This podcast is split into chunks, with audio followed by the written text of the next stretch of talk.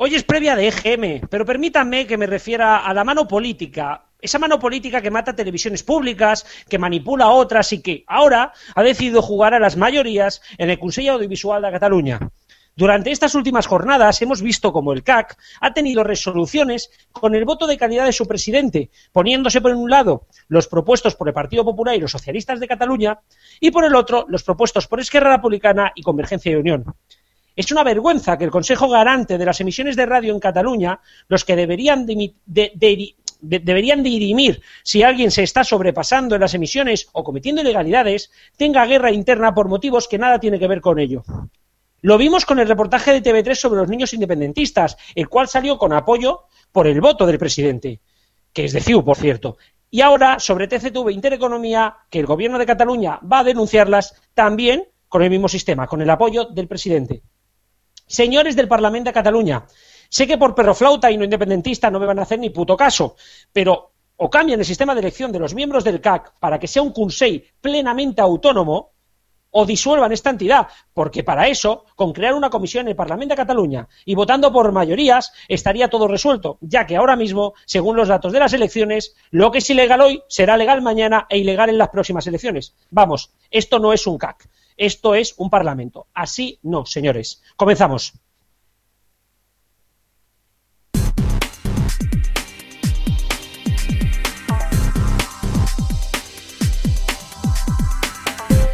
Pues ya lo hemos dicho, comenzamos programa número 10 de FD Radio. Si la semana pasada estábamos liados con los ondas, en esta vamos a estar muy pero que muy liados con el EGM. Y cuando digo liados no penséis nada, mentes sucias. Por parte de frecuenciadigital.es, Francisco Garrobo, que aquí presentará todo este cotarro. Leyendo las noticias también vamos a estar Héctor Prades de neo.es y el técnico, el Menda, que aquí os está hablando, Rubén Mediano. La primera noticia no podía ser otra, y es que en realidad nos gustaría no estarla dando. Canal Nou va a cerrar. Esta mañana el Pleno de les Corts Valencianes ha votado la derogación de la Ley de Creación de Radio y Televisión Valenciana. El resultado de la votación ha sido de 49 votos a favor y 42 en contra. Una vez realizada esta votación, la decisión se publicará mañana en el Diario Oficial de la Generalitat Valenciana y en cualquier momento tras dicha publicación se podrían cerrar las emisiones y comenzar a tramitar el ERE de extinción de la sociedad RTBB, que podría llevar un mes. Los trabajadores ya han manifestado que seguirán trabajando con total normalidad y que será la Generalitat quien tendrá que cortar la señal de la radio y televisión pública valenciana. El coste del cierre, preparaos que lo vais a flipar, 135 millones. Exactamente, 135, lo volvemos a repetir, millones de euros. Ese es el coste de cerrar Radio Televisión Valenciana. El comité de empresa elaboró un informe en el que se planteaba el mantenimiento de la sociedad durante los 2 años que dura el contrato programa por un coste de 78 millones, con sacrificios considerables, con prejubilaciones y reducciones de jornada voluntarias. Y si con todo eso no se llegaba a reducir el coste de lo marcado, en el contrato programa estaban dispuestos a tener a toda la plantilla suspensión temporal de empleo durante mes y medio al año. Todas estas medidas fueron desestimadas este martes por la Generalitat sin posibilidad de negociación alguna. Ahora la Generalitat deberá de pagar contratos con empresas de cine, contratos con la Forta y otros costes que, si continuara la señal, no se tendría que pagar. Se espera un plazo de 1 mes para ese ERE de extinción de la empresa pública. Tras la liquidación de Radio Televisión Valenciana son varias las especulaciones que circulan en el sector. Por una parte, podría llegarse a un acuerdo con Radio Televisión Española para que se ampliaran las desconexiones regionales en la Comunidad Valenciana, de forma que se diese cabida a los formatos contratados a productoras externas, que podría incluir la serie La Alquería Blanca. Por otra parte, alguna de las 2 cadenas autonómicas privadas que operan actualmente en la comunidad podría verse favorecida por este cierre y adquirir los formatos que deja libres Radio y Televisión Valenciana. Recordemos que existen 2 autonómicas privadas, por una parte Mediterráneo Televisión, que remite la mayor parte del día los contenidos de 13TV, y Las Provincias Televisión, que emite la teletienda de EHS. El acuerdo con estas autonómicas privadas podría pasar por asignarles la misión de cumplir con unas horas determinadas de servicio público y que la Generalitat editará las piezas para ser emitidas en los informativos del canal. El tiempo nos dirá qué es lo que va a suceder. Madre mía, y después de este pollo, a unos que sí que están celebrando, Top Chef y Vive Cantando han sido renovados por A3 Media. tiene bastante que ver el pollo con Top Chef, ¿eh? Inicio de temporada perfecto para Antena 3. Tras ganar la semana pasada los 7 prime times con sus apuestas, la cadena decide dar continuidad y renueva por una nueva temporada Top Chef y Vive Cantando. El programa de cocina tendrá que reinventarse y poner novedades, tal y como pasa en Estados Unidos, vamos, mientras que Vive Cantando ha pasado de ser una serie de 8 capítulos para rellenar el inicio de temporada a tener segunda temporada y alargar esta primera hasta Navidades. Y eso que es una producción, y eso que es la producción más barata que hay actualmente en pantalla. Otros que también están celebrando son Discovery Max. Se han consolidado como líderes de la oferta factual y la mejor semana de su historia gracias al Día de la Magia. El viernes 22 de noviembre, Discovery Max emitió una programación especial en torno a la magia para celebrar la llegada de dos de sus grandes apuestas para esa temporada, Dynamo y el Mago Pop.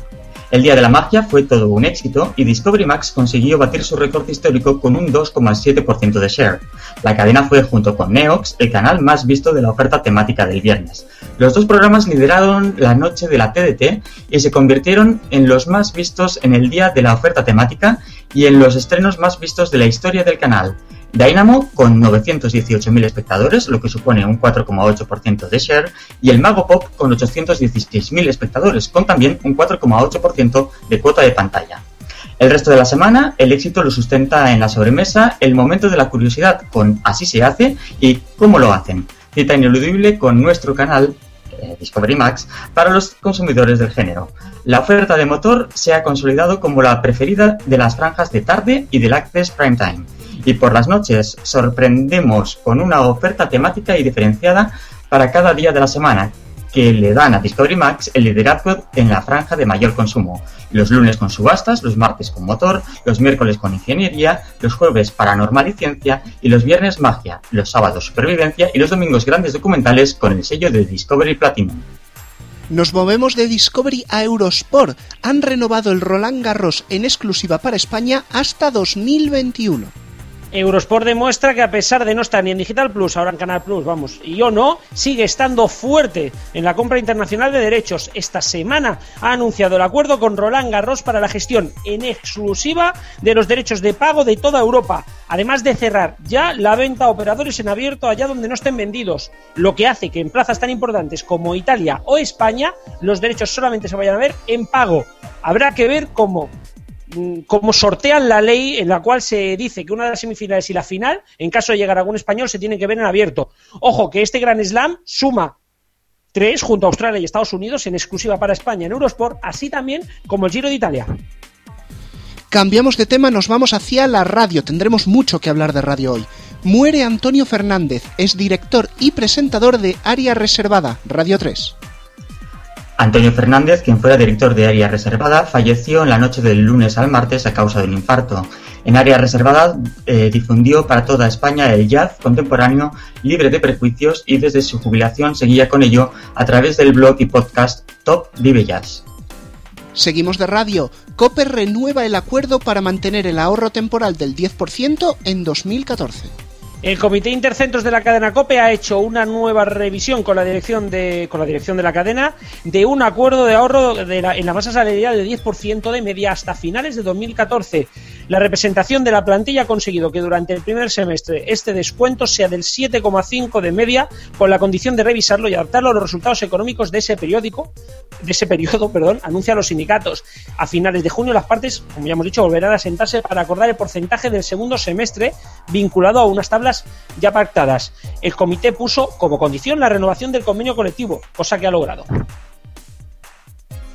Y terminamos hablando de móviles, banda ancha, etcétera, etcétera, porque ha llegado la nota mensual de la CNMC sobre el mercado de las telecomunicaciones en España. Hoy hemos conocido los datos oficiales pertenecientes al mes de septiembre de 2013, y estos, para que nos vamos a engañar, siguen con la tendencia habitual. Las distancias en el mercado de móviles se ajustan cada vez más, marcando un mínimo histórico tras otro. Un mes más, y ya van unos cuantos, Movistar pierde más de 145.000 líneas, y con ellas el 34% de mercado, es decir, puntos de cuota de mercado. Se queda con el 33,86%.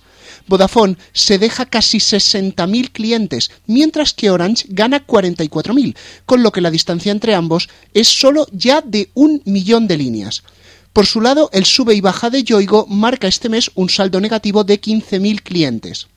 Las OMV en su línea ganan 120.000. Sobre la banda ancha, muy rápidamente, destacar que el cable vuelve a ganar clientes y que Telefónica apenas gana 10.000 nuevas conexiones a pesar del despliegue de fibra óptica que está realizando. Lo que ya no es tan buen dato para los azules es que los operadores alternativos lideran de largo las ganancias. Y ahora sí, dejamos la CNMC y CMDB y toda la sopa de letras para irnos con el EGM, otra de siglas.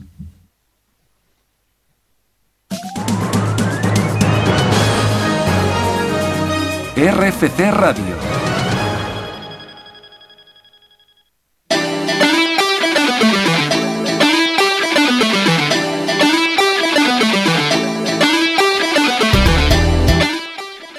Pues como bien ha dicho Rubén, hoy es día de EGM, mañana vamos a estar trabajando desde las 8 de la mañana hasta bien pasada las 10 de la noche, así que nos lo vamos a tomar con mucha calma hoy, pero como la actualidad manda, voy a saludar ya a todos los contertulios, pero primero hablaremos de Radio y Televisión Valenciana, así que al primero que saludo es a Héctor. Muy buenas. Hola, buenas. Bueno, primero de todo, ¿cómo estás viendo toda esta votación? Si tú has podido ver el debate o por lo menos leerlo, ¿qué te ha parecido? Bueno, pues me ha parecido que ha sucedido lo que estaba marcado que iba a suceder, que el Partido Popular, todos sus representantes iban a votar en favor de la disolución de Radio Televisión Valenciana, y así ha sido, 49 votos a favor de esa disolución. Ha habido 14 votos nulos porque ha habido diputados que han votado fuera de tiempo, por lo tanto esos votos no han contabilizado. Y bueno, a partir de ahí no ha habido sorpresas. Teníamos la esperanza hasta el último momento que se rompiera la disciplina de partido, pero no ha sido así. Y vamos, todos han votado en el mismo sentido. Y a partir de ahora pues se abre esa incertidumbre de saber cuándo va a ser el cierre de las emisiones. Los trabajadores no lo saben, siguen trabajando y ya han manifestado que quieren seguir emitiendo y que quizá, incluso si se cierran las emisiones por la TDT, pues quizá puedan seguir emitiendo por Internet durante algún tiempo, pero ya veremos. Veremos si se montan a la griega. Vamos a hacer un resumen pequeñito de lo que ha sucedido. Tened en cuenta de que hemos visto como el Parlamento hoy ha parecido más el camarote de los hermanos Marx que otra cosa. Primero se ha votado sobre si había que tomar en consideración por el Parlamento la propuesta de cierre de Radio y Televisión Valenciana. Una vez aprobado, que es donde han habido votos nulos, porque la mitad les ha pillado fuera de su escaño, incluso gente del PP, no solamente gente del Partido Socialista, cuando han votado esto, se ha hecho una segunda proposición que era la lectura única de esta propuesta. Entonces han vuelto a votar y de nuevo ha ganado el PP. Y una vez votado esto, se ha votado sobre si quería el Parlamento cerrar o no Radio Televisión Valenciana. O sea, sé que ha sido un me lo guiso, me lo como. Primero voto si quiero votar, luego voto si quiero votar hoy y luego han votado hoy. Yo no sé, Alfonso, tú que sabes mucho más de temas de legales, ¿no? Lo que hemos visto hoy en el Parlamento, aparte de ser legal, ¿tú lo ves moral? Bueno, por una parte, si te refieres a lo de, en sí, al fondo del asunto, a lo de Radio Televisión Valenciana, como estaba diciendo antes Héctor, es una cosa que se esperaba, por desgracia, aunque algunos tenemos la esperanza de que al final alguien entrase en razón y hubiese un poco de diálogo entre las partes, si algo se pudiese hacer, pero no ha sido así. Y en cuanto a la forma, el tema de camarotes de los hermanos Marx que estabas comentando, esto demuestra lo poco dinámicos que son los parlamentos hoy día. No tiene ningún sentido que para tomar una decisión se den 40 vueltas y estén 3 o 4 horas para decidirlo y para debatir varias cosas paralelas para llegar al tema que finalmente es el que hay que debatir y es el que hay que votar, que es el cierre en sí de Radio Televisión Valenciana. Bueno, entre apuntes voy a haceros un pequeño resumen para todos aquellos que no hayáis podido leer el Twitter o lo hayáis seguido en directo, que sepáis que desde el Partido Popular han acusado a la oposición, en este caso, sobre todo al Partido Socialista, pero también a Izquierda Unida, de ser los culpables de este cierre, porque no han sido, según el Partido Popular, no han sido ayuda, sino que han sido problema para la Radio Televisión Valenciana. Por parte del PSOE, pues bueno, la culpa se ha culpado mucho al presidente, sobre todo al presidente más que al gobierno en sí. Desde Izquierda Unida han reiterado que ellos reabrirán la cadena pública si tienen poder o son llave para ese poder. Y Compromís, ojo al dato, acaba de avisar que va a denunciar al gobierno. No lo va a denunciar, no va a denunciar la medida del gobierno, sino que va a denunciar al gobierno porque como ahora mismo son los socios de esa cadena, recordemos de que el único accionista de Radio Televisión Valenciana es el govern y por lo tanto se va a denunciar al govern por usura creo que era, bueno, pues no me acuerdo cuál es exactamente ahora mismo la parte del Código Penal y es algo que ya pasó en Radio Televisión de Mallorca y se obligó a los miembros de la Diputación de Mallorca, que allí no sé cómo se le llama exactamente a los de la isla, a los miembros de la Diputación a pagar parte de la deuda de Radio Televisión de Mallorca. De su patrimonio, no del gobierno, de su patrimonio. Veremos si puede pasar lo mismo aquí en Valencia. No sé, Héctor, tú que seguramente sabes más del tema, ¿crees que puede llegar a prosperar? Pues yo lo que he leído es que va a ser Compromís y también el Partido Socialista los que van a presentar esta denuncia. Si puede prosperar o no, pues nos gustaría que sí. Nos gustaría que esa denuncia pues se llevara a cabo y que tuviese efectos y que tuviesen que pagar los políticos por ese presunto abuso de poder que están realizando en este momento cerrando un servicio público de toda la Comunidad Valenciana. No sé qué posibilidades reales hay de que eso se llegue a producir, pero el tiempo dirá. Más que... Como apunte rápido para que sepáis qué es lo que dice Compromís, es que al cerrarse la cadena, mientras se mantiene la cadena abierta se supone que en una ficción se puede llegar a pagar toda la deuda, pero cuando se cierra, en ese momento se puede demostrar que el govern, en este caso los socios, ¿no? En este caso el govern, ha aprobado presupuestos que no podía pagar y por lo tanto debe de asumir las consecuencias como directivos de esta cadena porque han aprobado los presupuestos cada año. Esto es lo que asumen, entonces, bueno, ya te digo, en Radio Televisión de Mallorca funcionó, lo hicieron unos colegas que tienen allí en Baleares, los colegas creo que son de Partido Socialista de Mallorca y veremos si va a pasar lo mismo aquí en Valencia. Vamos a ir cambiando ya de tema, aunque primero voy a saludar a Pacman, a nuestro Radio Chip. Muy buenas noches. Buenas noches. Creo que tú también quieres opinar algo y no opinas como la mayoría de esta tertulia, así que te he dejado para el final. Suelta la tuya y luego te matamos. Para volver a hacer la Radio Televisión Valenciana que se merecen los valencianos, hay que quemar la que había. Ya está. Yo no estoy de acuerdo contigo, pero bueno, vamos a cambiar de tercio porque nos vamos al EGM ya como tal, que es lo que nos está en el día de hoy preocupando, así que ya saludo al resto. Saludo ya a Antonio, muy buenas noches. Hola a todos. Cristian, buenas noches. Hola, buenas noches. Y bueno, os voy a explicar un poco qué hemos hecho. Es muy sencillo, en un ratito lo veréis publicado también en la web, pero primero lo queríamos hacer en la radio. Hemos hecho la primera quiniela del EGM. Es decir, 1x2. Exacto. ¿Qué significa 1? Que el programa o la cadena sube. ¿Qué significa la X? Que se queda más o menos igual. Ahora explicaremos lo que es ese más o menos igual. Es muy sencillito, 2% arriba, 2% abajo, vamos. No tiene mucho más secreto. Y el 2, pues como todos habréis supuesto, es que baja. O sea, palmarla. Exacto, hemos hecho dos quinielas. Y vamos a ir comentando, no la quiniela en sí, sino que vamos a aprovechar la quiniela para ir comentando las partes del EGM más puntiagudas. Y va a tener tela, ¿eh? Y va a tener tela porque, ojito. Vamos a comenzar y yo creo que todos estaremos de acuerdo con que primero tengan la voz... Pacman y Alfonso, que yo creo que serían los primeros por lo que conocen el mundillo de la radio, los primeros que tendrían que hablar.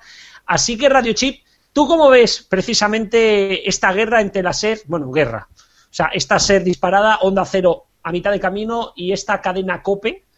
¿Cómo ves precisamente estas tres radios? ¿Qué crees que va a pasar durante este GM? Pues yo creo que la cadena SER seguramente, más o menos seguirá como estaba. Yo creo que bajará porque para mí, yo he visto cosas que no me han gustado últimamente de la SER, me parece que se están dejando bastante. Me parece que Onda Cero seguirá subiendo, pero poco, igual que no han cambiado nada, siguen subiendo, seguirá pasando exactamente lo mismo que en los últimos tiempos. Y la COPE es la pregunta que tengo. Yo, si es por lo que yo creo que subirá. Poco, pero subirá, porque llevan una programación bastante estable desde hace un año y pico hasta ahora. Y eso siempre es garantía de subir un poquito. Pero el producto que están dando es de una calidad tan ínfima que tengo mis dudas. Alfonso, ¿tú cómo ves? ¿Crees que la cadena se va a aguantar el envite? Sí, pero yo básicamente pienso lo mismo que Radio Chip, en el sentido de que no creo que haya grandes cambios. Creo que la serie Onda Cero, incluso la COPE, no van a sufrir muchos cambios. Quizás yo los creo al revés que Pacman, en el sentido de que la SER puede que suba un poco y Onda Cero que baje un poco. Onda Cero prácticamente está en máximo histórico. La SER más o menos manteniendo la media de los últimos años. Y la COPE, pues no sé muy bien lo que hará, pero como yo creo que Radio Nacional sí que va a subir, aunque el EGM no es matemático, de algún sitio tienen que salir los oyentes. Y yo creo que en parte van a salir de la COPE. Creo también que en las musicales sí que va a haber más emoción en este EGM. Bueno, ahora me toca a mí porque estábamos comentando sobre las cadenas nacionales, SER, COPE, Onda Cero, Radio Nacional. Creo que va a haber pocos cambios y si acaso alguna subirá un poco más, como creo que puede ser Radio Nacional con los últimos cambios, o incluso Onda Cero, que es una cadena que últimamente siempre se porta muy bien, la audiencia muy estable, subiendo poco a poco, así que creo que en esta oleada Onda Cero también subirá. En cuanto a SER y COPE, pues más o menos van a tener pocos cambios, pienso, bueno, le he puesto una X, así que creo que van a tener pocos cambios, subirán un poco o bajarán en el caso de la COPE, por ejemplo. Y no sé qué piensa más, si otro compañero piensa igual o... Pues, bueno, no sé si dale. Decir que habría que diferenciar bastante lo que creemos que va a pasar y lo que creemos de lo que queremos, porque... lo que yo, por ejemplo, me gustaría que bajara la COPE como protesta a la radio que están haciendo, pero mucho me temo que algo subirán. O sea, que más o menos lo que está claro es que no sabemos muy bien por dónde van a ir los tiros. Y yo no sé, Cristian, tú exactamente cómo ves esta guerra. En parte, desde luego, estoy bastante de acuerdo con las opiniones que dice Pacman. Es que la verdad es que, por ejemplo, yo creo que algo que sí que tenemos más o menos claro la mayoría es que Onda Cero quizás está llegando a un tope que posiblemente mañana pueda tener una caída moderada, a lo mejor, en las audiencias. Sí que yo pienso, por ejemplo, que la COPE sí que puede subir, aunque efectivamente, al igual que lo que pensamos todos, la programación de COPE es bastante mala. O sea, en general, la verdad es que no ofrece nada. Y es que esta famosa SUECOPE, ¿no?, que se le ha dado por llamar, desde luego que no aporta personalidad alguna. De hecho, la única personalidad que aporta es la de contenidos empaquetados de mala manera y donde no cabe, desde luego, casi ninguna sorpresa y programas malísimos, ¿no?, como es el caso del de Ramón García, el cual se le ve desubicadísimo, y por cierto. Y por el resto, por ejemplo, pues emisoras como Es Radio, que sí que veo yo que puede dar la sorpresa en cuanto a la subida. Y quizás Radio 1, que también puede también subir, posiblemente. Precisamente ahora vamos con Radio 1, ¿no?, porque es la radio que más ha cambiado para este EGM de la generalista, porque cuando vayamos a las musicales tenemos para darle mucho. Pacman, ¿cómo ves precisamente cómo suena esta nueva Radio Nacional? Lo primero de todo, me hace mucha gracia que le sigáis llamando Radio 1, y porque ya hace bastante tiempo que ya nadie le llama así. Y por cierto, un momento, da todos también el resultado, porque para nosotros Radio Nacional es el pleno al 15 y vamos a dar el dato exacto, así que ir dando todos el dato exacto también. Vale, mi dato exacto, ¿vale? Es 1.444.000 oyentes, o sea, eso quiere decir que subirían un poco, porque es cierto que las nuevas incorporaciones suenan bastante mejor que lo que había hasta ahora, pero yo no sé si el vacío que había habrá sido rellenado con la gente que se fue de Radio Nacional, o ya han encontrado acomodo en otras radios y ya no vuelven. Alfonso, ¿tú cómo ves precisamente esta nueva Radio Nacional? Bueno, creo que Alfonso se nos ha muerto. Se ha ido. Se ha ido Alfonso. Ahora he vuelto. Ahora. Eso tiene sí. La electrónica, que es muy mala. Sí, sobre todo no darle al botón que deja de silenciar los micrófonos. Pues creo que Radio Nacional subirá, efectivamente, y es lo que estaba yo diciendo hace un momento, que los oyentes tendrán que salir de algún sitio. Aunque Pacman decía que quizá ese oyente que se fue ya no vuelve, yo creo que puede venir de la COPE por la sencilla razón en que los propios oyentes de la COPE no están muy contentos con su programación, ni con Burbaga ni con Ramón García.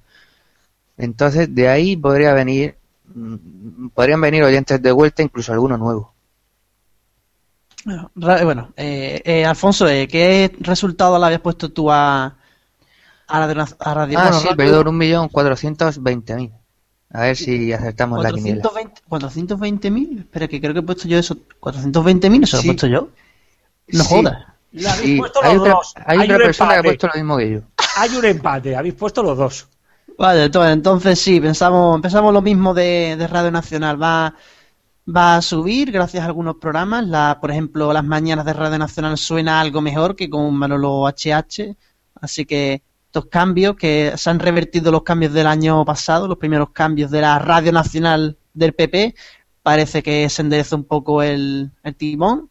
Y va a subir levemente, aunque lo suficiente como para decir que hay una subida de Radio Nacional, porque antes ha habido una bajada importante. Vamos con Diestro, a ver si nos dice también la... Sí, en este caso yo creo que he sido bastante más, digamos así, que he dado un dato mucho más alto que todos vosotros, en este caso 1.510.000 he puesto yo. Y es que pienso que Radio 1 ya estaba pegando demasiadas bajadas y que seguramente las incorporaciones que ha tenido, Radio 1 que por cierto, como bien dice Pacman, por cierto que le seguimos llamando Radio 1, al igual que la gente le llama el parte al telediario. Pero bueno, estas son las cosas de la idiosincrasia española. Y sí, reconozco que, refiriéndome a Radio 1, que sí que es verdad que esta emisora ha pegado un cambio a mejor en cuanto a los locutores, en cuanto al ritmo que tiene dicha emisora. Otra cosa es que también, como decís, quizás vaya a ganar oyentes por parte del sector liberal más de derechas, principalmente el de COPE, pero también el de Onda Cero. Puede ser que consiga algún que otro oyente. Yo realmente lo que he puesto ha sido un dato también de subida, de una subida un poco más moderada que alguno de vosotros, 1.411.000, me queda un poco por debajo de Alfonso y Cuervo. La cuestión es sencilla, esta Radio Nacional suena mejor, por lo tanto yo creo que habrá tocado fondo. Como no toque fondo, que la cierren ya, porque vamos, no va a volver a remontar. Ahora mismo tenemos que cierren, ¿eh? Es una manera de hablar, hombre de Dios. No quiero que cierren Radio Nacional ni loco. Sinceramente suena mejor que la mayoría de radios autonómicas, ¿no? Excluyendo quizá Cataluña Radio, que suena demasiado bien, ¿no? Pero hay que ver cómo esta Radio Nacional, cuando el PP se ha dado cuenta que no puede sobrevivir con su gente, han puesto a personas que, si bien a lo mejor no tiene un posicionamiento de izquierdas, pero por lo menos son personas que no hace daño escucharlos sonar y saben de radio, no como otros que han estado en algunas franjas de Radio Nacional. Yo creo que esta Radio Nacional sí es una radio para poder competir. Yo creo que no va a sorprender, no quizá a lo mejor en este EGM, pero sí en los próximos. Y ojito a la COPE, que yo no la veo tan fuerte y que como no asuma bien rápido todos los postes de Punto Radio y se vayan a Onda Cero, yo apuesto que lo va a superar Radio Nacional a final de temporada. Mi apuesta está aquí encima de la mesa. Puede ser. Pero ya te digo, suena bien. Yo, no sé, Alfonso, tú exactamente como... No sé, lo que digo yo ya sé que parece ciencia ficción, ¿no? Pero quizá a lo mejor tú estás un poco de acuerdo. Sí, hombre, todavía hay distancia entre las dos cadenas en audiencia, pero... Yo sí creo que Radio Nacional puede ir para arriba y, como decía, la CUP para abajo por el tema de que no acaba de convencer ni a sus propios oyentes. Precisamente tú hablando, pues estábamos hablando de derecha, ¿no? Precisamente tenemos aquí una radio que es radio, que fue nuevecita en el último EGM, que no hizo un mal dato, por lo menos no lo que nos esperábamos todos. ¿Qué crees que puede pasar con el radio en este EGM? Yo he puesto que bajaba. Pero tengo que admitir que tengo todas las dudas del mundo. Yo creo que lo que va a pasar es que... Dale, dale. Otro que sí, nos ha muerto. Yo creo que va a subir simplemente porque tiene más emisoras o más emisoras legales donde antes no emitía y simplemente por eso va a ganar oyentes. Pero vamos, no creo que se salga del mapa tampoco. Bueno, pero tener un dato similar al de Punto Radio tampoco sería malo para una cadena que cuesta muchísimo menos que Punto Radio. Claro, es que esta es viable y la otra era completamente inviable. Cuando se diseña una cadena... conforme a los trabajadores que tiene que haber en esa cadena, las cosas a veces funcionan. Yo no sé tú cómo lo ves, Cristian. ¿Cómo ves exactamente radio para este heavy? Yo es radio sí que la veo bastante bien, aparte por el tema de la rentabilidad que propiamente comentabais aquí. Yo creo que sí que es radio ha empezado primero a conocerse también gracias a la aparición, ¿no?, de Federico Jiménez Los Santos en la televisión, gracias al espacio que le ceden en Intereconomía, que al fin y al cabo es una cadena a nivel nacional y que todo el mundo puede sintonizar. Pero también es verdad que Es Radio ha sabido, digamos así, que establecer ya la programación, aunque las tardes, bueno, unas tardes no que sean gran cosa, pero sí que yo creo que puede conseguir el favor de la audiencia en este EGM. Bueno, por mi parte es radio, le he puesto que sube, porque acaba de entrar en el EGM y aparte, un dato que no habéis dicho, tengo que decirlo, ha incorporado un poste que creo que va a ser importante a la hora de contabilizar la audiencia en este EGM, que es la frecuencia de Sevilla en el 106.9 y yo creo que por ahí por lo menos puede sumar alguno más. Así que por eso he puesto un 1 que sube a Es Radio. Vamos ahora a tratar... quizá lo que más emoción tiene, en vez de comenzar siempre por las mañanas, creo que a veces somos injustos con otra franja muy importante en las radios y que puede llegar a dar la diferencia, y es la tarde. Aquí hay guerra, aquí están Julia Otero y están La Ventana de la SER, que ojito, cada vez están más cerca, y alguno por aquí creo que piensa que puede girar la tortilla durante este GM, digo durante todo el año me refiero, ¿no es así, Paco? Yo creo que sí, pero veremos en este GM porque Julia viene de pegar un subidón y cuando se sube un gran subidón, normalmente en el siguiente o se baja o se estabiliza uno, y La Ventana tiene mucho ganado, pero va hacia abajo y eso está bastante claro. Entonces, no sé hasta qué punto, bueno, yo creo que en este GM bajarán ambos y lo que pasa a final de temporada no lo sé. Pero yo creo que en este GM vamos a ver que bajan ambos y que quizá suba el ciudadano García y el otro García es un misterio para mí. El otro García va a ser complicado saberlo porque tiene franjas complicadas. Alfonso, tú yo creo que tú eres exactamente de una opinión contraria.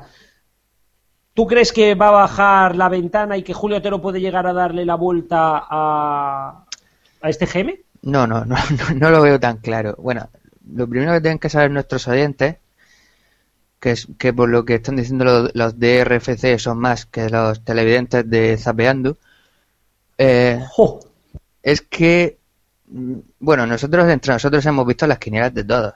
O sea, sabemos lo que hemos puesto cada uno.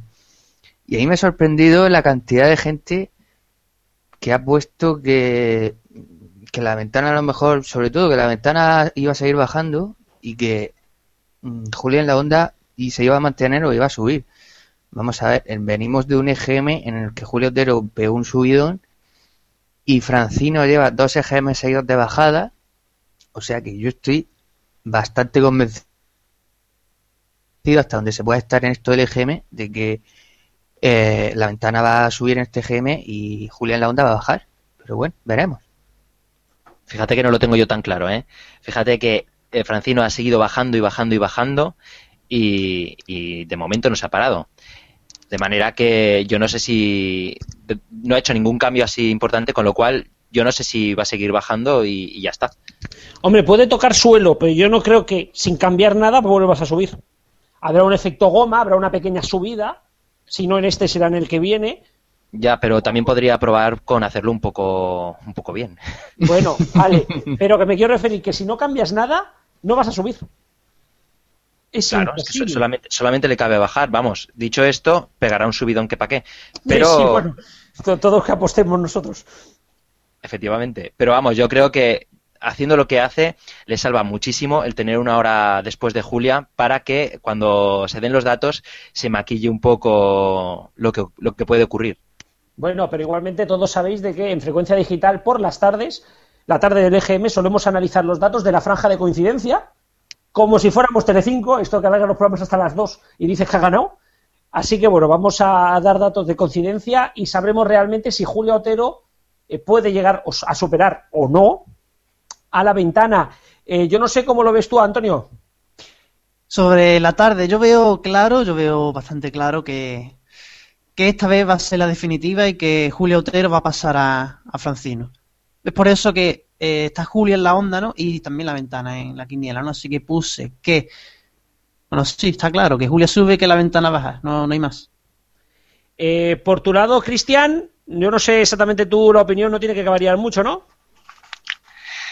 No, la verdad es que no. En este caso, desde luego que sí, que en este caso yo creo que, por ejemplo, La Ventana sí que puede ser que se mantenga, o sea, lo que hemos entendido por mantener, o sea, que a lo mejor pues gane un 1, un 2%, que al fin y al cabo la audiencia no pegue un subidón excesivo, debido principalmente a una cosa que yo por lo menos le di la razón a Pacman y a todos vosotros, que el programa, sinceramente, es un coñazo. Es un coñazo, con todas las letras. Es el programa de La Ventana de Francino, es que es infumable, es un programa malísimo, que no hay quien lo oiga, que en el que se abusa de ese modelo urbanita que siempre intenta dar Francina a sus programas y que no resulta atractivo para nada. En cambio, postureo. Exactamente, postureo. Esa es la palabra, coño, no salía. Pero en cambio, es que es buenísima. Pero en cambio, Julio en la onda sí que es verdad que es un programa que resulta más atractivo para el oyente. Cosa que La Ventana, desde luego, si el EGM le vuelve a salir negativo, desde luego que o quitan a Francino o ahí tienen que meter cambios, pero ya, porque si no es que este hombre se carga la cadena él solo. Yo quiero haceros una pregunta y no permito debate. ¿Sí o no? Quien quiera decirlo, que lo diga, ¿vale? ¿Es La Ventana de Francino la peor ventana de los últimos años? Sí. Vale, solamente ha contestado Pacman. No sé si yo también lo creo, ¿eh? Yo también lo creo. Bueno, sí, pues seguramente. Incluso diré sí, con mucha diferencia. Pues parece que tenemos consenso.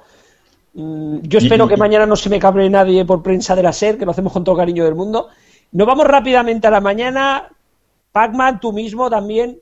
¿Cómo ves precisamente esta guerra? Yo creo que tú también tenías algunos problemillas con la SER y Onda Cero. Cuéntanos. Yo creo que la SER más o menos rozará los 3 millones, quizá baje un poco. Bueno, estoy casi seguro de que bajará un poco, bajará de los 3 millones, pero vamos, se quedará ahí cerca. Herrera no sé lo que hará, supongo que se quedará en 2.200.000. Si llega, más o menos se quedará más o menos igual. El problema, lo interesante está en si en el tramo de entretenimiento Herrera puede lograr cazar a Gemma Nierga o no. Yo creo que ahí va a estar el morbo de la mañana del EGM. Bueno, yo creo que siguiendo un poco la línea de lo que hemos dicho de las cadenas en general, de la SER, Onda Cero, COPE, teniendo en cuenta que al final los programas de la mañana son los que más arrastran la audiencia general de la cadena, porque son los más escuchados, no creo que haya mucha variación. Como ha dicho Radio Chip, imagino que hoy por hoy andará por los 3 millones, suba un poco o baje un poco. Y Herrera en la onda, 3/4 de los mismos en los 2 millones. Y sí que, bueno, no hemos entrado en ello, pero yo creo que la mañana de la COPE sí que bajará. Yo... Bueno, ¿quién? ¿Quién va? Yo mismo.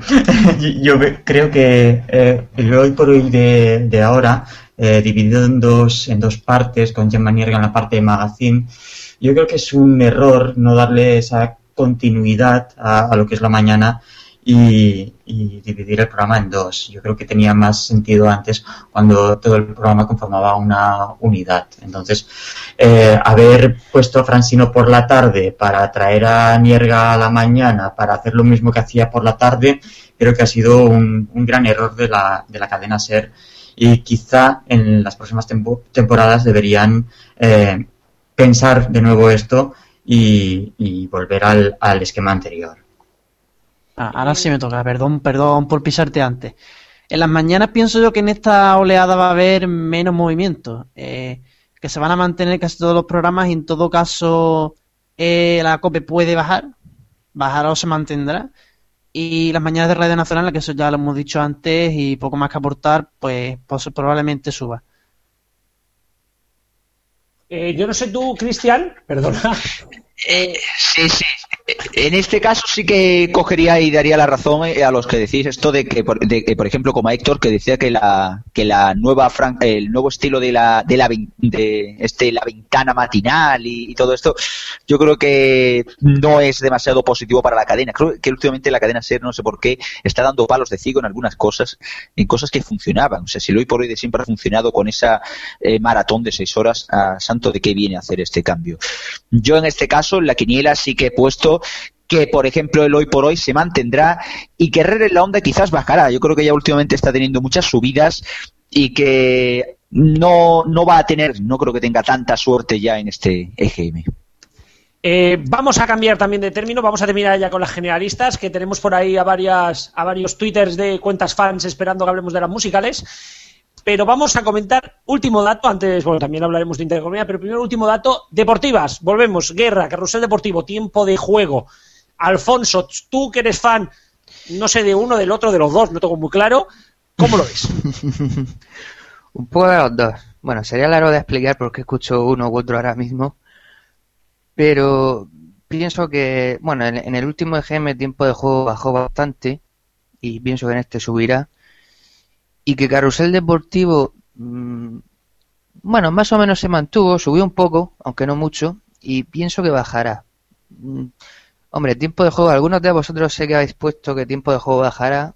Yo opino que si vuelve a bajar del millón de oyentes, pues ya es para que se lo hagan mirar, siendo la gente que son. Y bueno, veremos. Y los demás programas, pues no espero ninguna gran novedad. Ni Radio Estadio, ni Tablero Deportivo. Bueno, Tablero Deportivo está el tema de que ha cambiado el locutor, a ver qué efecto tiene. Y bueno, nada más. Yo, sin embargo, pienso que van a bajar los dos porque ambos están, a pesar de que bajaron, están bastante altos, si sumas todos los deportivos. Yo creo que bajarán... pues por esto, porque han estado muy altos. Si te fijas, aunque hayan bajado, tiempo de juego está mucho más alto que en otras ocasiones. Sí. También creo que Carrusel siempre ha estado un poco no sobrevalorado, pero siempre ha estado sobreestimado en la encuesta del EGM. Uh-huh. Así que yo creo que se irá todo normalizando, entre comillas, un poco. Y bueno, la suma total volverá a dar el mismo resultado que hace años, que es que ahora estaba, si sumabas todas las cadenas, era un resultado casi infladísimo, ¿no? Entonces, bueno, yo creo que bajarán y, dicho esto, espero que suban. Solamente quería añadir una cosa, porque me he acordado cuando has dicho lo de la sobreestimación de Carrusel Deportivo, cosa que no dudo. El otro día estaba viendo una imitación que le hacían a Manolo Lama, que está, el vídeo está en YouTube y en la página de Para la Cinta, y me hizo gracia que a estas alturas, cuando le hacían la imitación, muy buena por cierto, hablaban como si él todavía perteneciese a Carrusel Deportivo. O sea que 3 años y pico después todavía seguimos igual. Vale, me toca. Ha dicho Pacman que en esta oleada cree que van a bajar. Yo pienso todo lo contrario, que en esta oleada van a subir. Porque en la oleada anterior, en la de julio, hubo parte del estudio se hizo cuando ya no había liga, ya no había tiempo de juego todos los fines de semana. Y este pues se ha hecho ya habiendo liga, habiendo Champions también. Así que pienso que esta vez las deportivas van a ir subiendo ya desde esta oleada.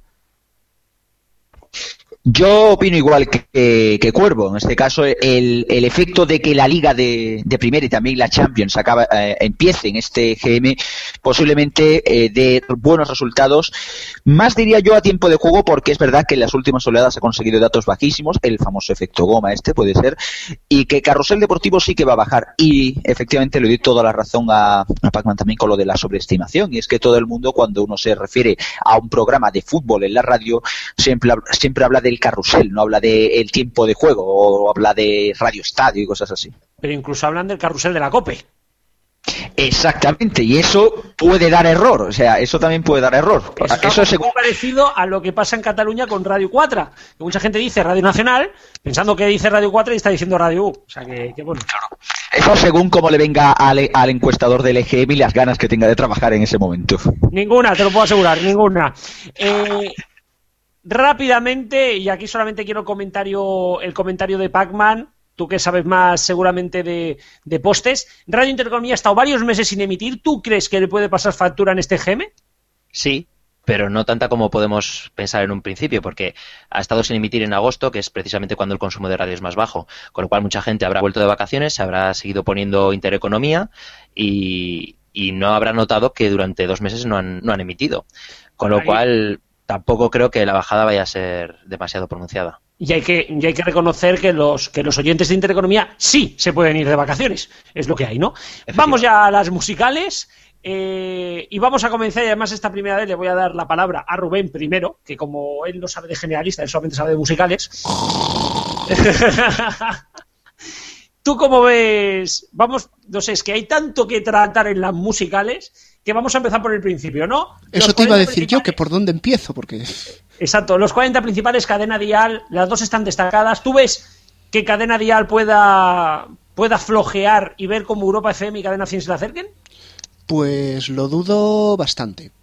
Cadena Dial yo creo que ya tiene una audiencia muy hecha, tiene una audiencia muy fiel y cabe que suba, cabe que baje, pero realmente es que no va a ser un dato que a lo mejor que ni llame la atención ni que provoque movimientos.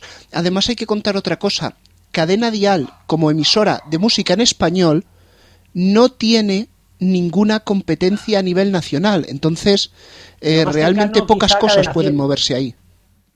Sí, digo que quizá lo más cercano, Cadena 100, pero vamos, tampoco estaría casi más cercano a lo mejor a M80. Y por Target, porque por música no es. Exactamente. Radio Chip. Bueno, yo creo que va a seguir todo más o menos como estaba. O sea, no vamos a ver ninguna historia extraña. Salvo, yo creo que, y ahí me tiro al agua, el Atrévete de Dial yo creo que bajará. Creo que bajará Europa FM en su conjunto. Creo que se mantendrá Cadena 100. Y la gran sorpresa, la cadena que va a pegar el mega subidón pero vamos, a lo vasto, va a ser Rock FM, porque llevo días y días y días con la gente cuando entro en un taxi, en un bus, en el coche de cualquier amigo, llevan puesto Rock FM todo el mundo. Es una burrada y me parece que va a pegar el mismo subidón que hizo Kiss en el 2004, en el que de repente hizo un subidón que casi duplicó su audiencia. Pues bueno, yo creo que esto mismo va a pasar con Rock FM. Bueno, pues si queréis abrimos el debate al resto también de emisoras. Alfonso, ¿tú crees también que va a pegar ese subidón Rock? Sí, porque ha sumado las emisoras de Punto Radio. Es cierto que ya se notó un poco el efecto antes del verano, pero lo tiene que notar más ahora. Y sí que pienso que va a pegar una buena subida. Y luego hay dos cadenas que hicieron récord en julio, que fueron Europa FM y Máxima FM. Máxima FM subió una barbaridad, o sea que tiene, yo creo, que va a bajar. Y Europa FM también está muy alta y pienso que también bajará un poco. Del resto no espero grandes cosas. Quizá, bueno, no estamos todavía en los programas matinales, pero yo creo que el anda ya. Este año estoy escuchando buenas críticas y subirá. Pero bueno, ya entraremos ahora en el tema de los morning show, que dan mucho de sí. Sí, exactamente. Los morning los dejamos para luego. Tu turno, Antonio. Vale, en cuanto a musicales pienso también que Rock FM va a subir, quizá no a nivel Kiss, pero también va a seguir subiendo al nivel que ha estado subiendo estas últimas oleadas, que se ha puesto ya en 700.000 oyentes, puede pegar también una subida importante. Otra que quizá también suba Cadena Dial, puede ser, tiene más o menos como Onda Cero, tiene una audiencia fiel y siempre va sumando así oyentes.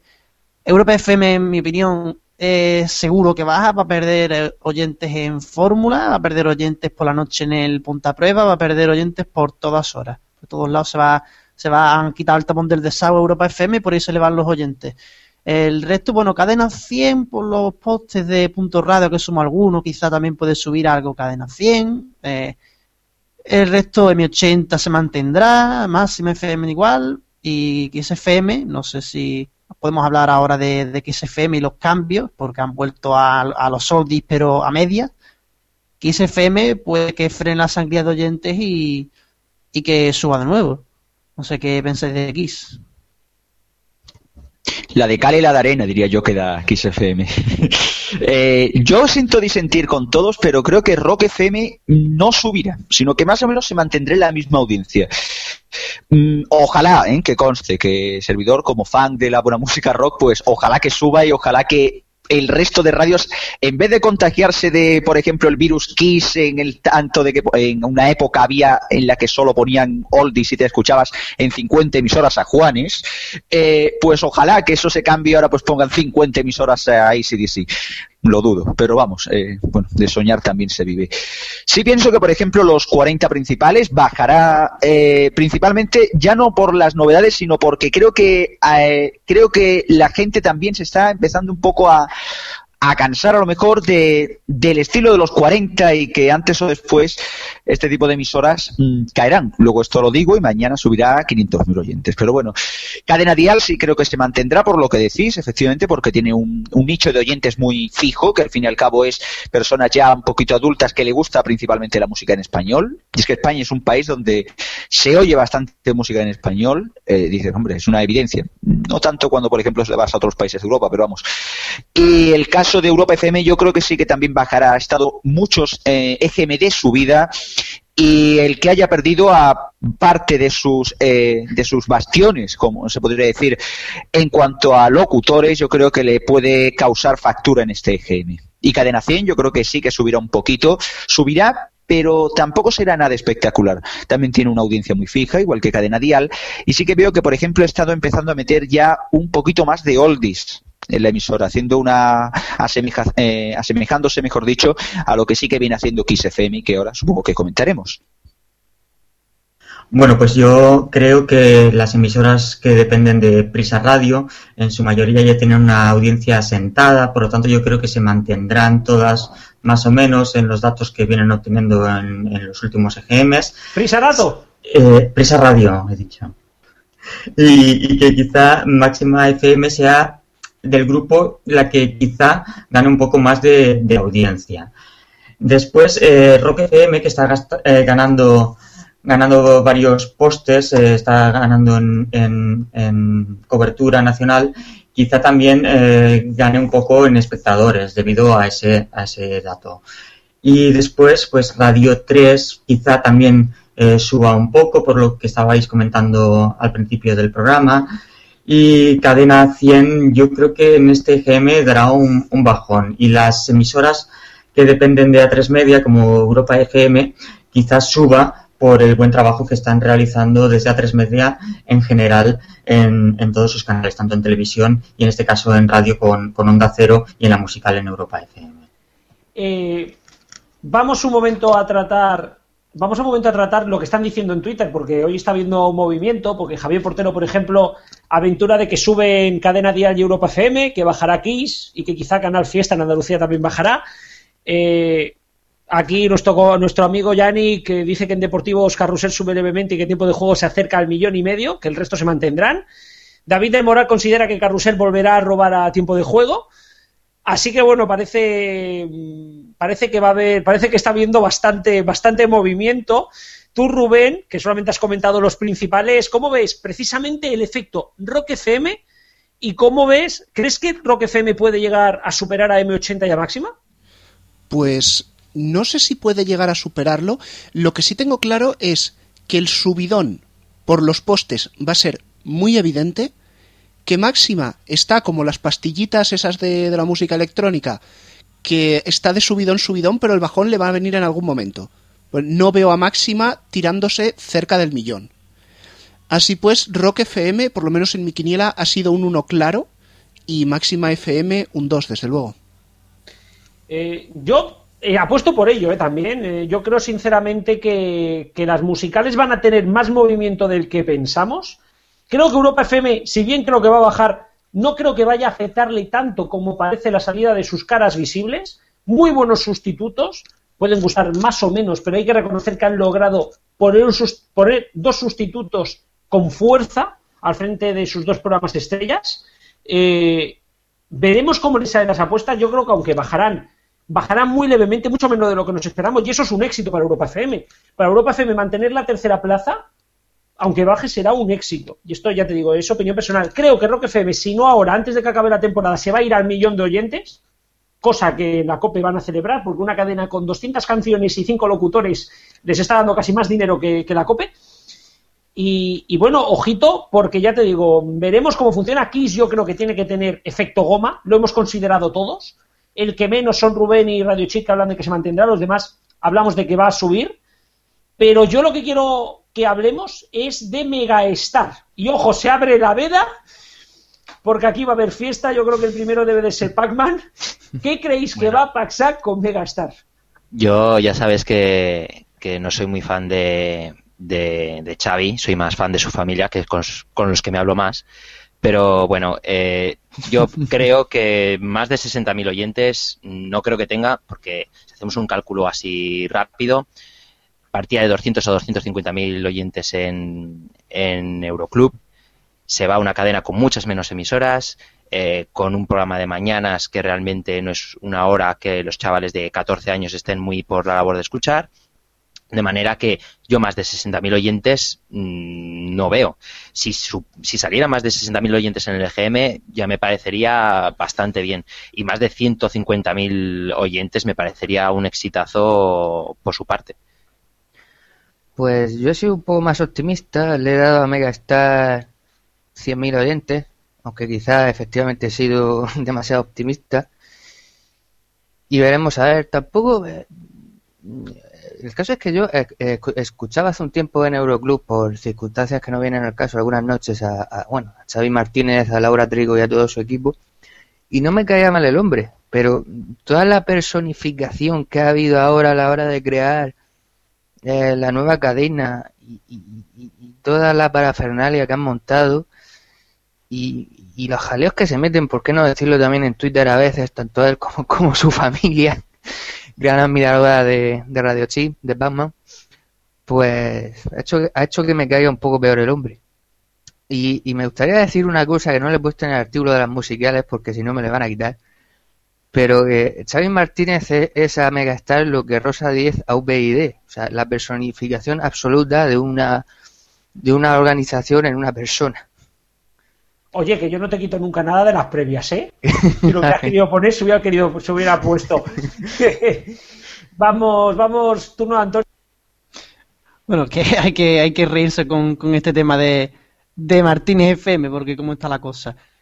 Bueno, he puesto 82.000 oyentes, porque, bueno, no creo que pase de 100.000 oyentes para estar ahí más o menos en esa cifra de 100.000 para abajo. Y hay que decir que para este dato, más o menos, para orientarme de por dónde iba a ir la cosa, busqué cuánto hizo Hit FM en su primer estudio, que hizo 40.000, pero claro, Hit FM empezó con nada, 0 locutores, un playlist, nada. Y sin nada de publicidad. Exacto, 0 de publicidad. Bueno, Megastar tiene publicidad. ¿Alguno la ha oído? No, pero me refiero a la publicidad que le hacen a la emisora. Es verdad. Bueno, sí, esta gente tiene publicidad, pero todos sabemos la pulga de publicidad que tiene Megastar FM. Tiene a su locutor estrella, tiene programa matinal, pero aún así emisoras tampoco tiene tantas. Está empezando, su primer EGM, tampoco va a ser muy conocida por el nombre. Va a tener oyentes básicamente solo la franja de 14 a 24 años. Mis datos son 82.000 oyentes, por poner algo, y ahí lo dejo. Yo sí que, fijaos lo que os digo, yo creo que ahora viendo la quiniela, revisándole y demás, creo que yo me he puesto muy positivo, ¿no?, con esta emisora, y es que me he puesto 150.000 oyentes. Quizás los motivos. Primero, sí que es verdad que, por ejemplo, es cierto lo que dice Cuervo, que Hit FM empezó con 40.000 oyentes. También hay que entender que Hit FM empezó con 40.000 oyentes, con bastante menos postes de los que tiene, por ejemplo, Megastar FM o Xavi Martínez FM, o como queráis vosotros llamarlos, a esta emisora. Desde luego, eso sí que puede ser un punto positivo, y es que en el caso de Megastar está también puesta en sitios donde hay bastante población, ciudades grandes al fin y al cabo. Hit FM, por ejemplo, no tuvo postes en grandes, me dejan aparte Madrid y demás, ¿no? En grandes ciudades, cosas que por ejemplo Megastar FM sí ha sabido aprovechar gracias a los postes que ha ido reciclando de lo que era abc.radio. Por otro lado, yo sobre Xavi Martínez, yo creo que prefiero no pronunciarme, porque ¿para qué vamos a pronunciarlo? Solo decirle a Pacman que quizás te manden una felicitación por Navidad de parte de la familia, que dice que te quieren un montonazo. Yo a ellos y también más. Por un... Ah, sí, es que había un amor, hay una cosa increíble. Es que vamos. Oye, vuelvo a reiterar que las opiniones de los comentaristas de RFC Radio y de CD Radio son autónomas de ellos, ¿eh? Luego no quiero yo ni historias ni floretas. Sí, que conste que si los de este emisor y los del grupo COPE vieran lo que he puesto yo a la emisora, mejor directamente es que yo no salía a llamarse una radio ni aunque fuera haciéndola en mi casa solo, así de claro. Lo que sí que es verdad es que, por ejemplo, Megastar FM cuenta con un target muy definido, muy bien definido, que es el de los jóvenes. Y sí que veo yo que, por ejemplo, la playlist musical de Megastar FM está bastante más actualizada que la de otras emisoras. Eso, por ejemplo, puede ser un punto positivo, aunque realmente luego de lo más destacado de esta emisora, diría yo que es, todo hay que decirlo, la bastante buena aplicación para móvil, porque lo que es la emisora, bueno. Y hasta que llegamos, que si no... Rubén, ¿tú cómo ves precisamente? Bueno, tú y yo hemos comentado mucho de esta radio, hemos vivido el nacimiento y hemos tenido que seguirlo prácticamente pautando las canciones. ¿Tú cómo crees que va a entrar esta radio en el EGM? Bueno, voy a ser muy breve porque nos hemos pasado ya de tiempo y simplemente, pues bueno, creo que es una radio que todavía está buscando su personalidad y que en la quiniela yo le he puesto 135.000 oyentes, creo que he sido el que más le he puesto. Y la razón, sí, os lo voy a decir, es como los números de la lotería. Soñé que sacaba eso. Yo le he puesto 90.000 y os voy a explicar el porqué. Creo, sinceramente, que el éxito para Xavi Martínez y para la COPE será llegar a los 100.000. Esa sería la línea de hacer un grandísimo dato. Estar en torno a los 90.000 o 80.000 en un primer EGM es una burrada y estaría muy bien, ojo, ¿eh? Todo lo que sea estar en los 50 o abajo, que es exactamente lo que ha dicho Héctor o lo que hablan algunos por aquí, a mi parecer sería una decepción. Sería una decepción porque no es verle... O sea, es una radio que nace con muchos postes y, ojito, que en el próximo entrará Barcelona, no nos olvidemos, ¿vale? Y bueno, veremos a ver cómo funciona, pero vamos, y otro de los cambios que han habido, y está comienzo contigo, Rubén, ha sido en las noches. Ponte a prueba Euroclub y no te cortes. ¿Cómo ves precisamente esta guerra? ¿Cuál es el dato que has puesto al superpleno que hemos hecho no te cortes? Que este es un dato, que esto es una lotería. Aquí saber el dato va a ser imposible. ¿Cómo ves, Rubén, tú el dato de la noche y sobre todo el dato de no te cortes? Pues bueno, te voy a contestar primero a lo segundo. El dato de no te cortes, he optado por 400.000. Es casi imposible de predecir, tú lo dices, es una lotería. Me he basado en la franja anterior y contando la duración del programa. He sido muy matemático porque realmente, como dices, es la lotería. Creo que 400.000 no sería un mal inicio, sobre todo porque es un programa que tiene 2 horas y no 3, con lo cual acumulas menos.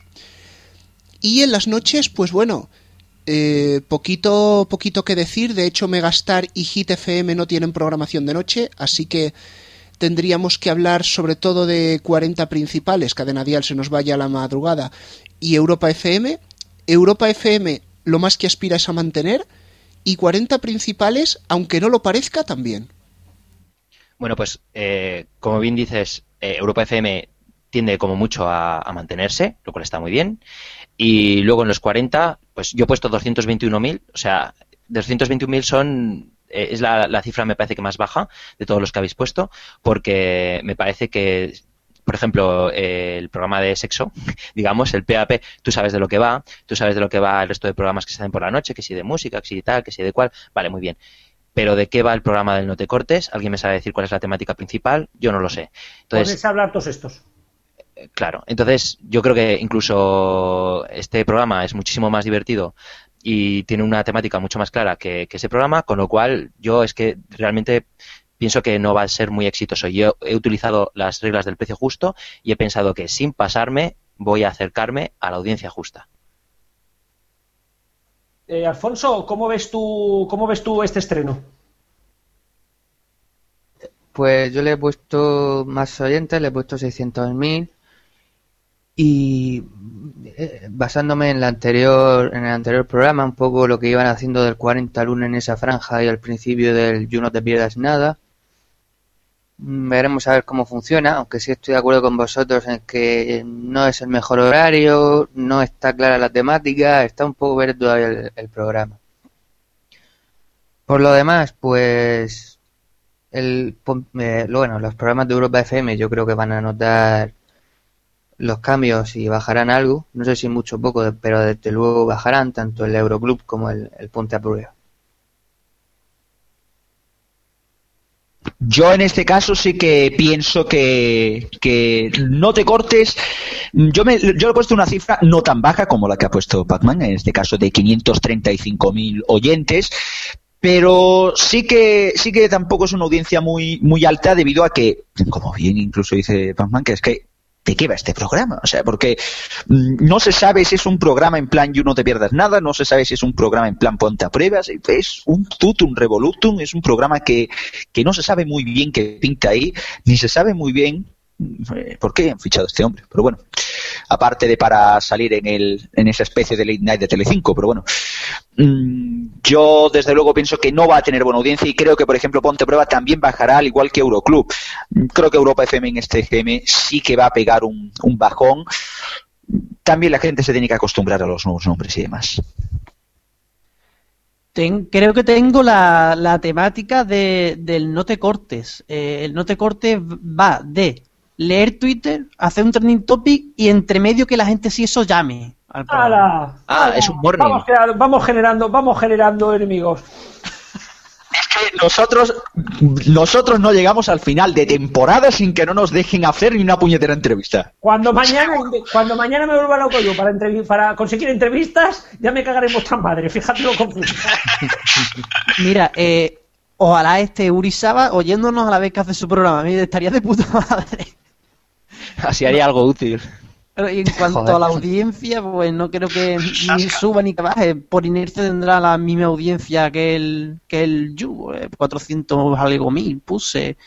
411.000. Tampoco sé exactamente qué audiencia tenían los 40 de 8 a 10 la temporada anterior, porque era una hora del 40 al 1 diario. Y otra hora del You, o sea, tampoco sabría sumar por comparativa.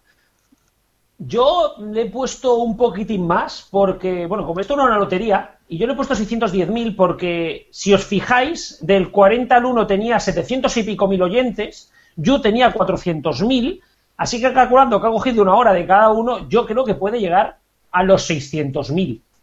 Pero bueno, veremos, yo le he puesto 610, he decidido pasarme un poquitín. A ver, porque como aquí la aproximación va por arriba, por abajo, quiero hacer diferencia y como he visto que Alfonso ya había puesto 600.000, me diferencia un poco. Pero ya para cerrar, y de verdad que cerramos ya, voy a hablar con Radio Chip.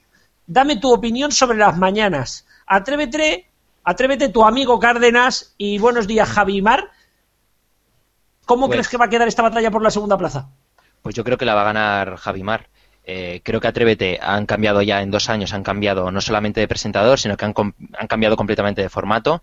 Ahora han vuelto un poco más a lo que había antes, pero vamos, la gente debe llevar un mareo bastante importante. Y Cárdenas.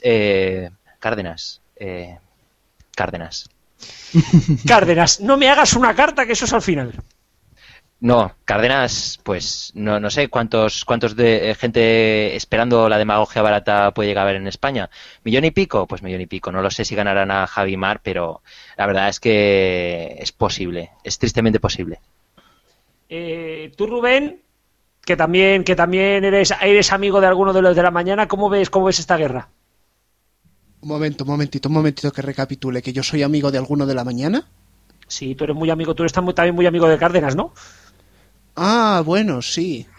El otro día me fui de birras con él, en tus sueños, básicamente. Exacto. No sé, yo lo único que puedo decir es que he notado que algunos oyentes Cárdenas sí ha perdido. De todas formas, le he colocado una X porque no creo que al final sean tantos. Yo quiero solamente destacar una cosa antes de irnos, porque ya estamos más que pasados de tiempo, pero bueno, creo que a la gente le ha gustado, así que vamos a terminar. Y es el Pirata y su banda... Que ojito cómo está subiendo rock, ojito cómo va a subir el Pirata. Suena muy bien, suena casi mejor que Javi Mar, y yo mira que soy muy fan de Javi Mar, y ojito cómo va a terminar. Bueno, Antonio, Cristian, Alfonso, nos escuchamos mañana en la tertulia, todos aquí a las 8, que vamos a tener previo del EGM, post del EGM. Alfonso, hasta mañana. Hasta mañana. Cristian, Antonio, hasta mañana. Hasta mañana, se viene programazo. Héctor, nos escuchamos la semana que viene, que tú no estás en el especial del EGM. Hasta la semana que viene. Y me quedo con Radio Chip. Vamos a escuchar con Rubén, por supuesto. Vamos a escuchar el sonido histórico hoy dedicado al EGM y luego seguimos. RFC Radio. Hola, bienvenidos al sonido histórico de frecuencia digital en RFC Radio. En esta semana, como toca la ola del Estudio General de Medios, nuestro sonido histórico va a derivar en un curioso frente a frente entre los programas y las cadenas que han estado siempre intentando copar los primeros puestos en los estudios y también las cadenas que quedaron en un segundo plano. Comenzamos por La Mañana, por Protagonistas.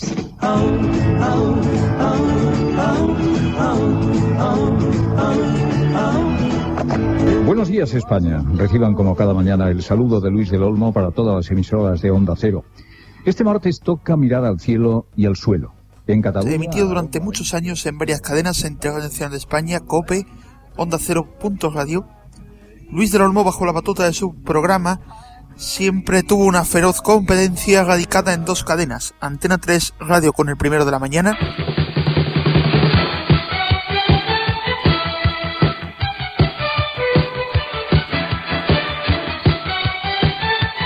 y la cadena SER ya a finales de los 80 hasta la actualidad con el programa Hoy por Hoy.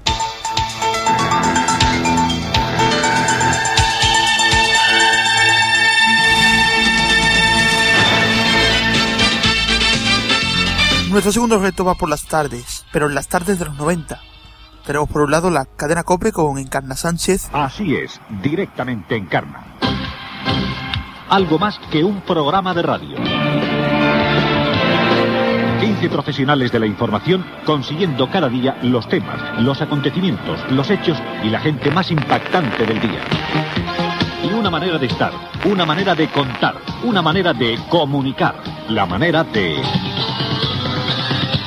Directamente en Carna. Onda Cero con Julia Otero. De lunes a viernes en la radio de Julia. Lo damos todo.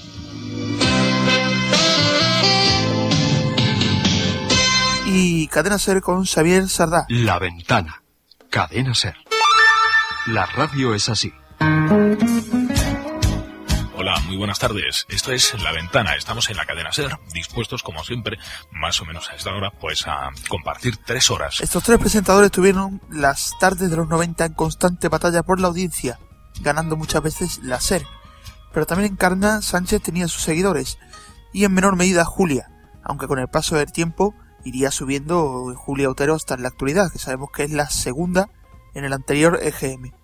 Tercer reto, pues la noche, los programas deportivos. El clásico duelo entre Super García y El Larguero desde principios de los 90 fuera en Antena 3 Radio, COPE o en Onda Cero en el caso de García. Un duelo que actualmente pues sigue ganando José Ramón en la SER, ya que García se retiró.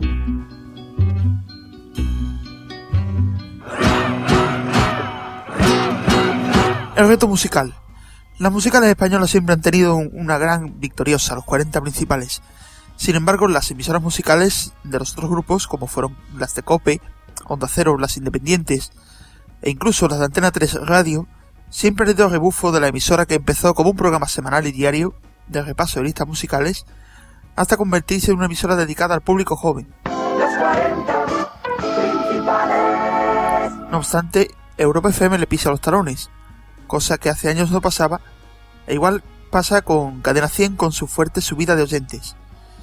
Y otros que han ido subiendo también bastante fuerte en estos EGM son Rock FM, M80 Radio y Máxima FM. Y los segundones, claro está, son las otras generalistas comerciales, los cuales no quieren decir que no sean oídas, sino que por una serie de cuestiones como la recepción a nivel nacional y captación de oyentes, los años en funcionamiento o su gestión, han ido haciendo que fueran subiendo o bajando, o incluso desapareciendo, como por ejemplo Radio España.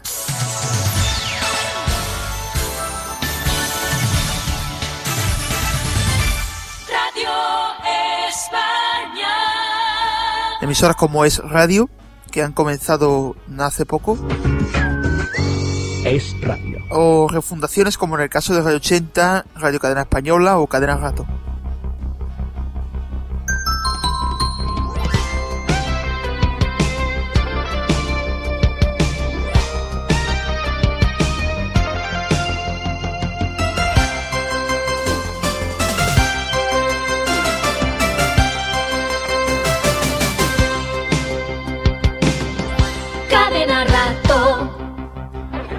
Hemos obviado otras emisoras como por ejemplo Radio Intereconomía, las autonómicas y algunas pequeñas radios que también están en el EGM como Fan Radio, porque hemos considerado que estas emisoras siempre han estado ahí y a nivel nacional son más conocidas.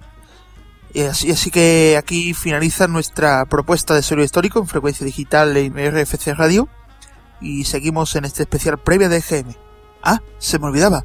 Desde aquí quiero agradecer a Dani Recuero la gran labor que está haciendo colaborando conmigo en la realización y edición y montaje de las secciones del sonido histórico en RFC Radio Frecuencia Digital.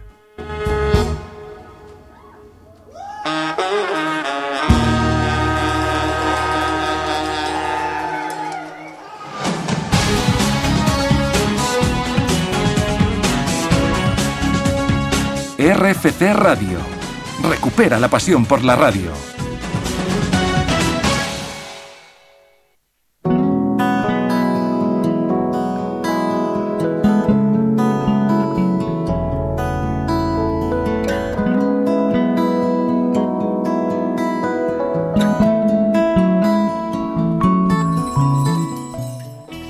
Y bueno, ahora siempre llega la carta de Radio Chip y hoy, como lo tenemos aquí, creo que nos vas a echar bronca a los que hablamos habitualmente de radio, ¿no?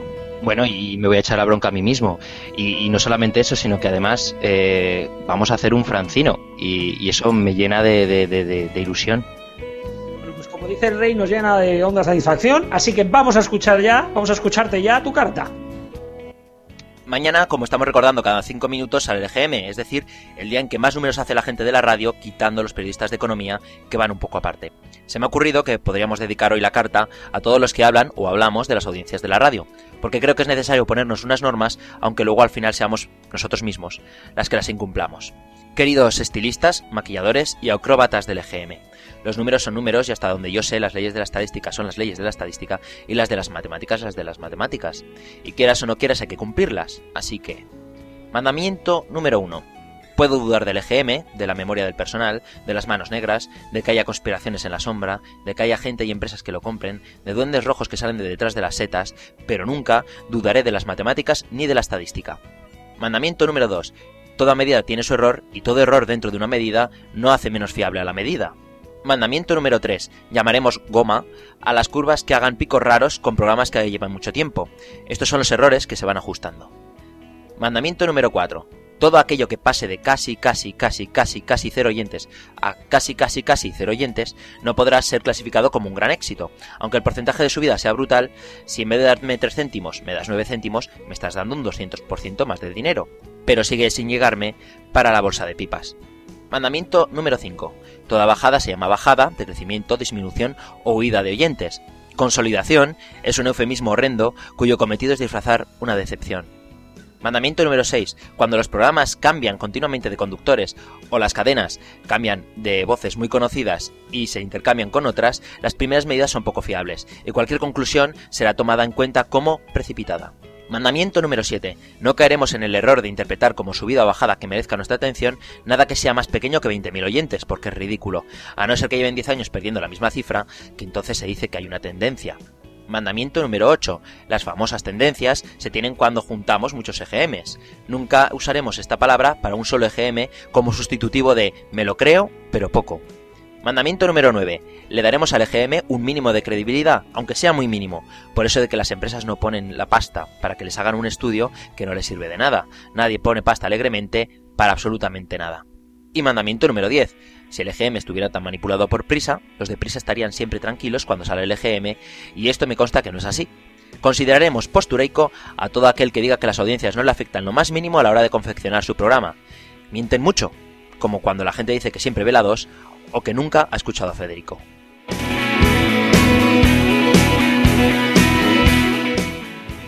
Bueno, Radio Chip, pues vaya repasito. Yo prometo que siempre me ha gustado mucho incumplir los mandamientos. Muy bien. Alguno caerá seguro, pero vamos, si nosotros incumplimos, lo que van a hacer los departamentos de prensa de las radios... eso tiene mucho delito. Bueno, nos escuchamos mañana a las 8. Vas a abrir tu programa con los comentarios. Luego te irás, que creo que viene un amigo tuyo a sí. Zaragoza. Déjanos al cine, así que nos oímos mañana a 8 de la tarde. Ahí estarás, ¿no? Ahí estaré, desde Filipinas. Un abrazo. Rubén. Dígame usted. Pues ya está. Vamos, yo creo que es el programa que más nos ha durado. Bueno, yo creo que hemos hecho alguno más largo, ¿no? El día de Intereconomía fue... Sí, eso fue una locura, pero bueno, pero mañana seguro que batimos todos los récords. No habrá problema. Y bueno, pues bueno. Despedimos ya el programa. Como digo, mañana a las 8 de la tarde, el especial EGM. Después de 12 horas de especial, a las 8 de la mañana, en Twitter, todos pendientes, porque estaremos dando los datos uno a uno, como siempre, a través del especial del EGM de Frecuencia Digital y a través del foro de neo.es. Podéis comentar todo lo que suceda, ¿no es así, Rubén? Bueno, sí, estará presente en el foro, estaremos también en el Twitter, intentaremos en la medida de lo posible que esto vaya en redes sociales, pero bueno, esto es un poquito como comer en un restaurante de comida rápida, no garantizamos la calidad. Pero bueno, seguro que siempre comentamos mucho mejor nosotros que algunos que se creen en los programas como Al Rojo Vivo y tal, que opinan muy bien. Así que nada, Rubén, ¿qué pasa con la música en este programa? Pues que la música, como siempre, es Creative Commons y que cuando subamos el podcast tendréis el listado de las canciones que han sonado. Pues Rubén, muchísimas gracias una semana más. Sé que te volvemos loco, pero yo creo que al fin y al cabo el trabajo merece la pena, ¿no? ¿Qué trabajo nos manda el Señor? Hasta mañana, Rubén.